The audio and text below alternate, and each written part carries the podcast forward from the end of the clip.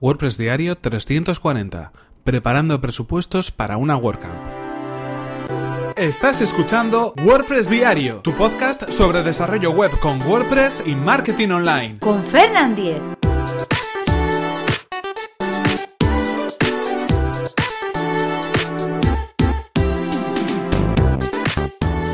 Hola, ¿qué tal? Hoy es viernes 10 de noviembre de 2017 y comenzamos con un nuevo episodio de WordPress Diario donde vamos a hablar acerca de cómo preparar los presupuestos para una WordCamp. Como sabéis, durante estos últimos días, estas últimas semanas, estamos dando espacio en este podcast a todo lo que tiene que ver con la organización de una WordCamp.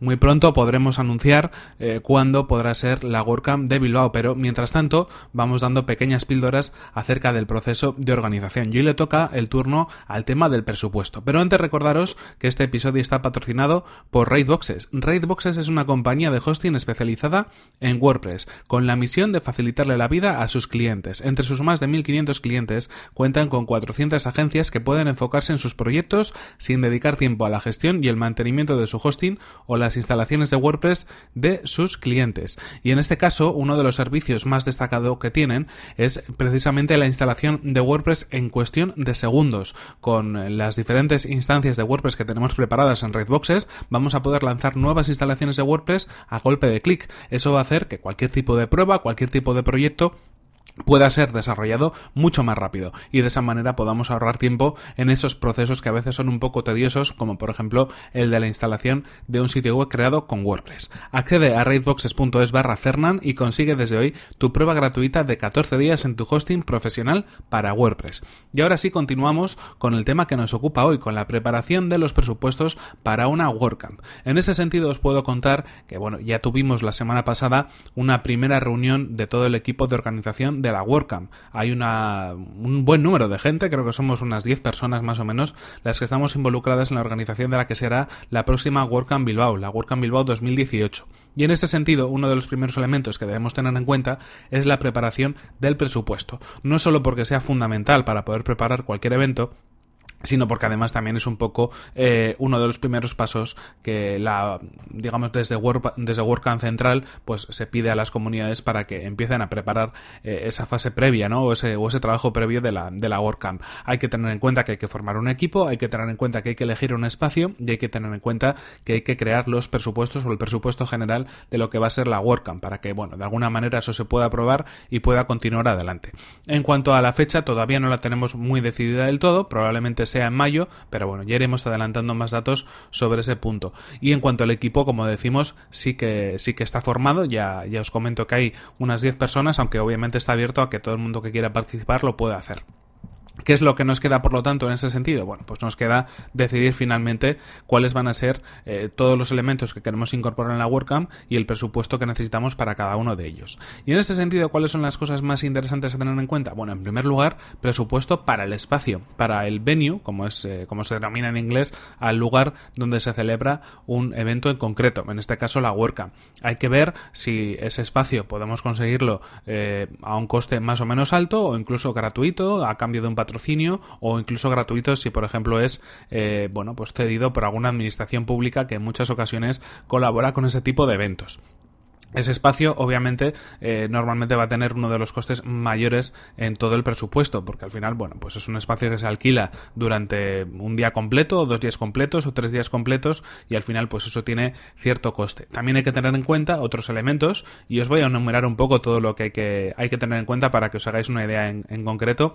Eh, si necesitamos para ese espacio disponer, por ejemplo, de conexión a Internet, de Wi-Fi. Es cierto que lo ideal es que el espacio eh, propiamente ya tenga conexión a Internet de calidad y suficientemente potente como para poder dotar de información a todos aquellos asistentes que estén por ahí. Pero habrá veces donde igual el espacio es ideal, pero sin embargo no tiene conexión a Internet. Es más complicado porque hoy en día cualquier espacio grande ya dota de esa instalación, pero en cualquier caso hay que tenerlo en cuenta.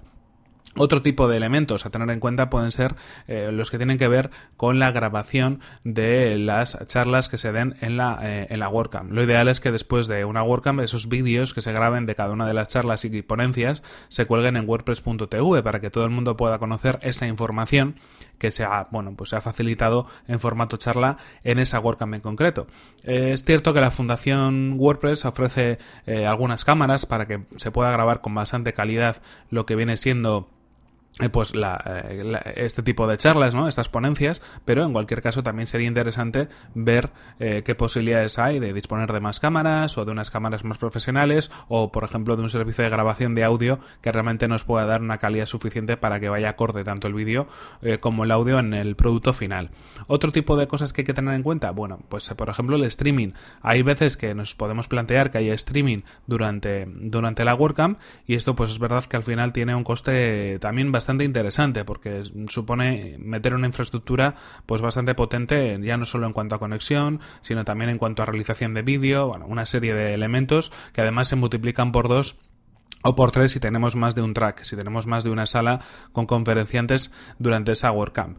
Otro de los elementos clásicos, bueno, pues son las acreditaciones. Eh, es habitual que en una WordCamp se faciliten acreditaciones a todos los asistentes donde puedan ver pues, eh, el programa que tienen e incluso se puedan identificar ¿no? con su fotografía y su nombre para que otras personas pues, puedan entablar conexiones entre, entre ellos en el mismo momento de la WordCamp. La acreditación es algo clásico y yo creo que es algo muy interesante, ya os digo, tanto para identificar como para poder tener el programa. También deberíamos tener presupuesto a la hora de buscar esa impresión de acreditaciones para nuestra para nuestra WordCamp. Y obviamente hay muchos de los elementos como por ejemplo este que dependerán del número de asistentes que acudan. No es lo mismo imprimir para 50 que imprimir para 300 personas así que eso hay, que tenerlo en cuenta también porque los costes pueden variar.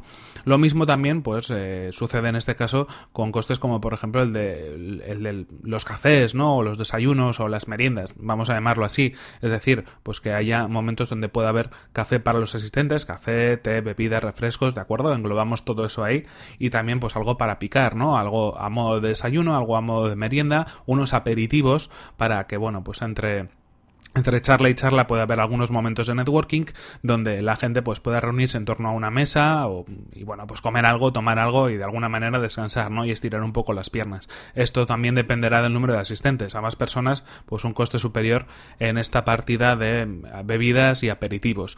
Lo mismo hay que tener en cuenta el momento de la comida. Eh, la comida es algo que está incluido normalmente en todas las WordCamps. Los asistentes no tienen por qué salir fuera del espacio para poder comer y en este sentido, pues hay que tener en cuenta también que es una partida interesante la que vamos a tener que disponer para todo lo que tiene que ver con la comida, por ejemplo, del, del sábado, que suele ser el día clásico de las charlas y las conferencias. Otros elementos a tener en cuenta, aquí entrarían ya, por ejemplo, pues los regalos, ¿no? Eh, es habitual también dar una bolsa con regalos, algunos regalos de patrocinadores, otros regalos de la propia organización de la WordCamp, donde se pueden incluir pues una camiseta, una taza, eh, una pegatina, unas chapas, bueno, ese tipo de cosas. Hay que tener en cuenta esto también porque igual que en los últimos elementos que hemos comentado, cambiará y variará según el número de asistentes y hay que buscar presupuestos que sean los más adecuados posibles, pero también que nos den una calidad suficiente como para, bueno, pues que eso pueda identificarnos, ¿no?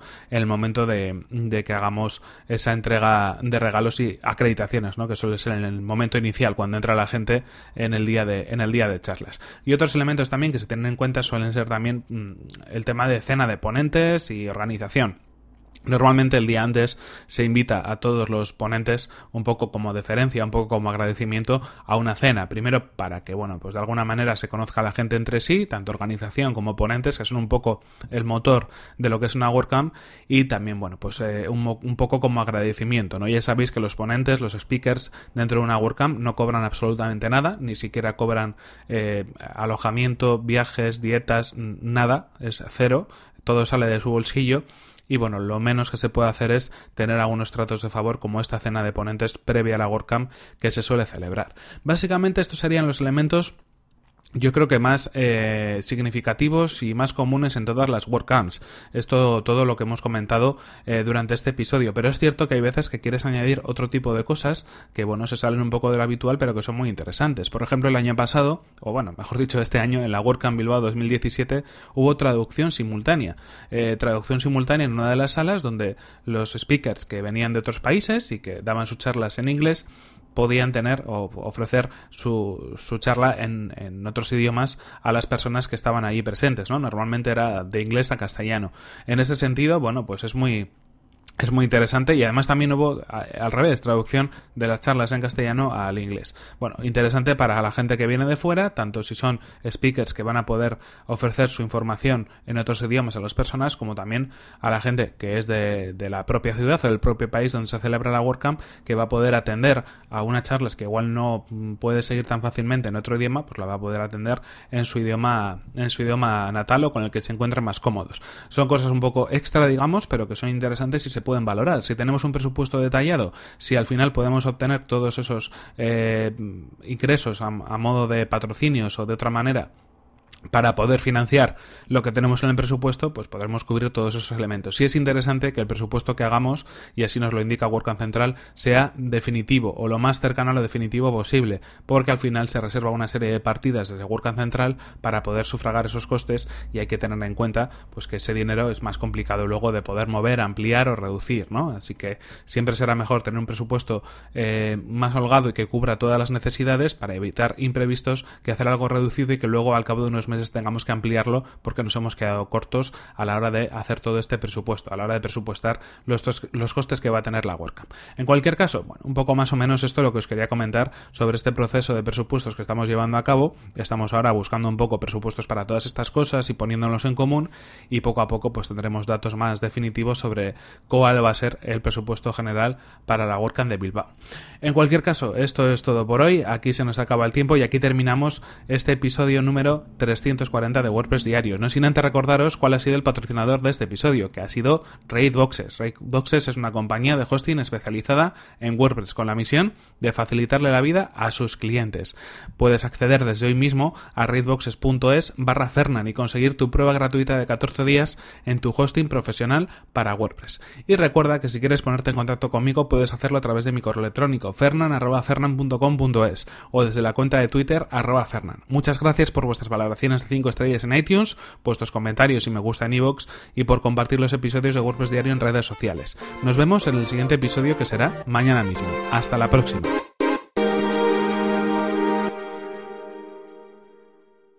Y bueno, a los que os vean la WordCamp Santander, hasta mañana. Y a los que no, buen fin de semana.